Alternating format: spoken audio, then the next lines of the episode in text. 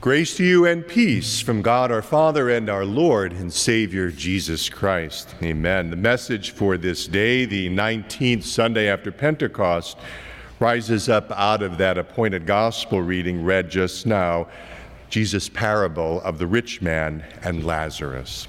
Let us pray.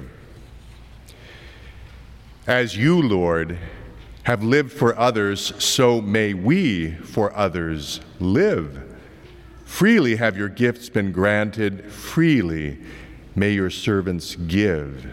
Yours the gold, yours the silver, yours the wealth of land and sea. We, but stewards of your bounty, held in solemn trust, will be. Amen.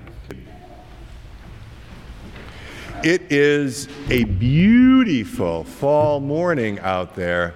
Finally, right after summer heat and humidity, it is a glorious morning out there.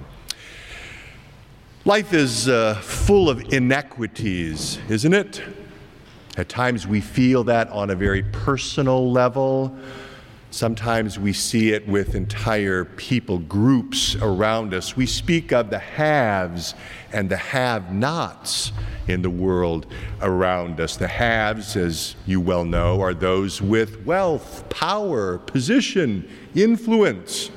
The have nots are individuals or an entire group of people who, for a variety of reasons, are without these things political leaders, if they are wise, will look for solutions to address these deep seated injustices among us. But it remains a big challenge, and left unchecked, unresolved inequities and injustices foment discontent and civil unrest, even as we see this happening in our nation today. Today's scripture lessons, all of them, the Old Testament lesson from the prophet Amos, Psalm 146, the epistle reading from Paul's letter to the young pastor Timothy, the words of Jesus in the gospel lesson, they speak to issues that may make us squirm, misplaced priorities idolatry, love of personal comfort at the expense of others, the call to do good to those who are in need. Do we see Lazarus at the gate? Our gate. That becomes the theme for the message this day. May the Lord's rich and abundant blessing rest upon the preaching and the hearing and the living of His word for Jesus' sake. At the heart of this parable is a story of rejection, and that may sound cruel, may be hard for us to hear. The rich man rejected that poor man who was dumped at his gate, so obviously and desperately in need of help. And in so doing, the rich man rejected, turned his back on his God given duty given through Moses and the prophets to care for the poor.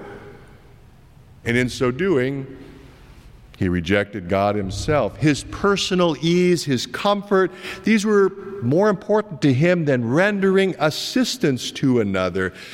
And because of this continuous, callous indifference, the man is rejected by God. Sounds pretty harsh, right?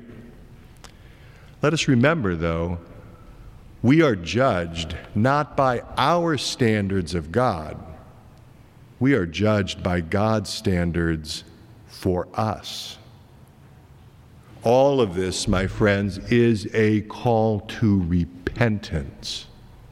To turn from the sin which is our natural inclination to turn in on ourselves, shutting people around us out and turn to God while there is time. Note the irony here in this parable. We don't even know the name of the rich man, which is unusual. Usually it's the haves. We know who they are. But we know the poor man's name, Lazarus, which is the Greek version of the Hebrew name Eleazar, which means, My God helps.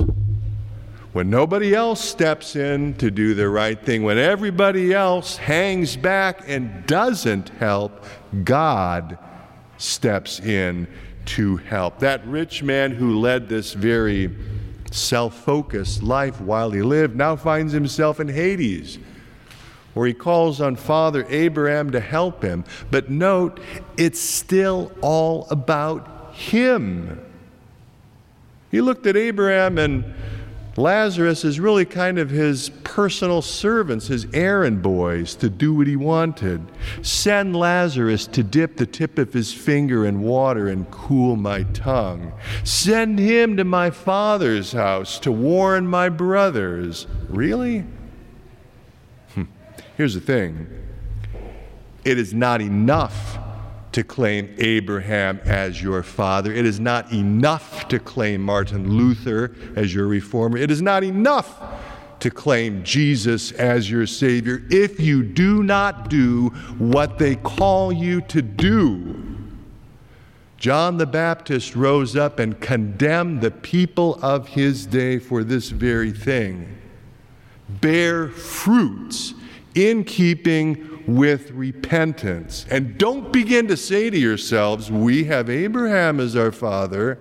For I tell you, God is able from these very stones to raise up children to Abraham. Even now, the axe is laid to the root of the trees, and every tree that does not bear fruit is cut down and thrown into the fire.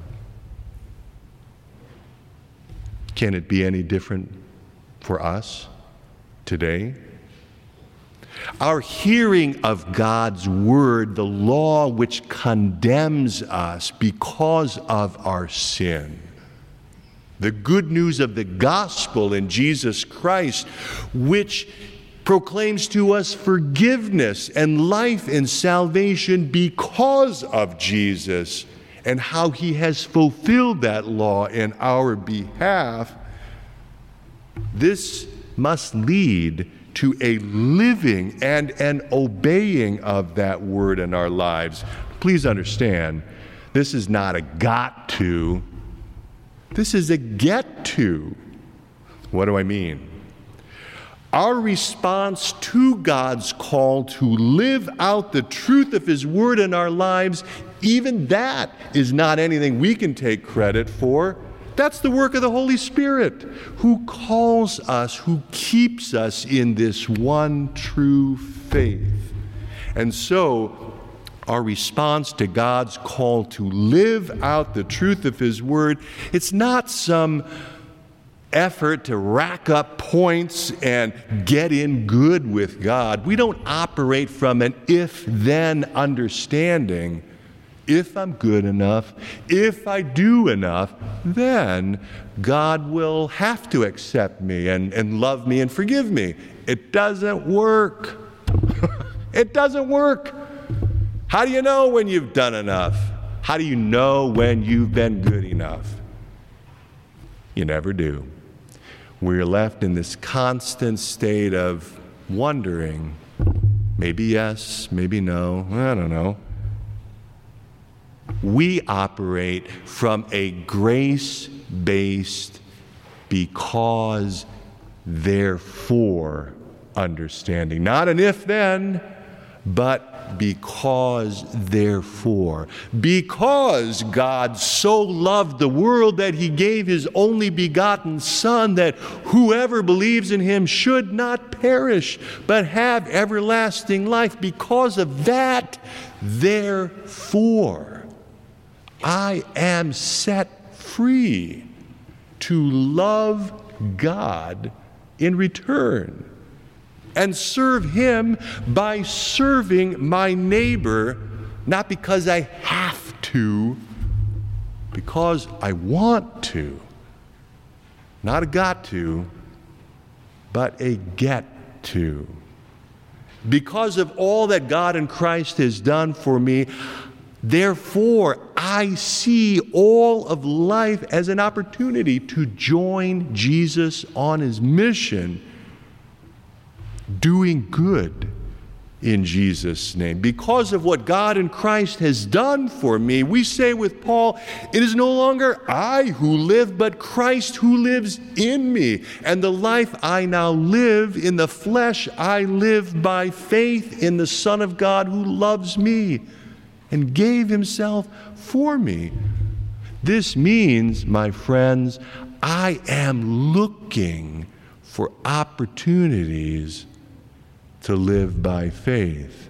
This means that I see my possessions, my family, my work, my health, my time, my relationships, not as ends in themselves, but as means to a higher and greater purpose in life. All of these things are gifts from God for us to manage wisely and faithfully so that others may be blessed through me and you, and God may be glorified among us. This means that my eyes and your eyes are now open to see Lazarus at the gate, my gate your gate, and to respond as God in Christ has responded to us with compassion, with mercy, with grace. Reality is, life will always be full of injustices, inequities, unfairness. Jesus tells us, The poor you have with you always.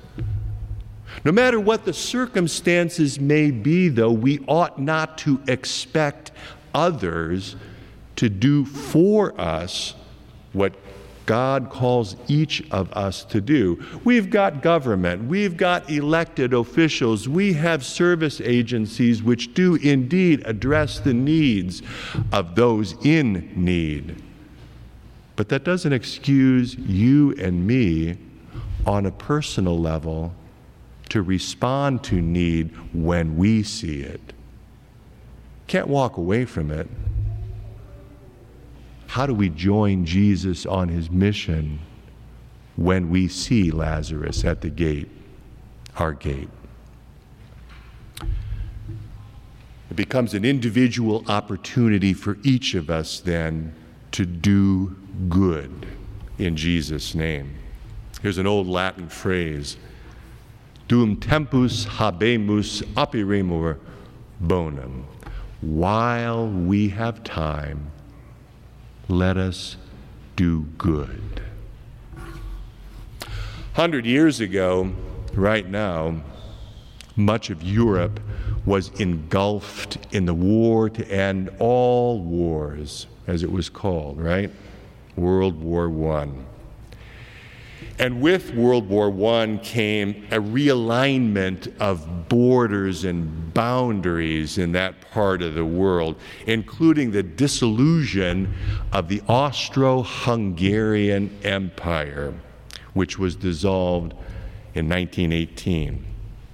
Otto von Habsburg was the last crown prince of the Austro Hungarian Empire. And believe it or not, he died only five years ago in 2011. He was the son of the last emperor of the Austro Hungarian Empire, Karl von Habsburg.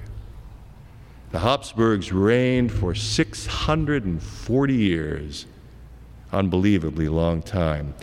When Otto von Habsburg died and his funeral took place on July 11th, 2011, at St. Stephen's Cathedral in Vienna, there was a funeral procession that drew some 10,000 people out into the city streets. But despite his imperial background and personal credentials, Otto von Habsburg could not access his final resting place in Vienna's imperial crypt.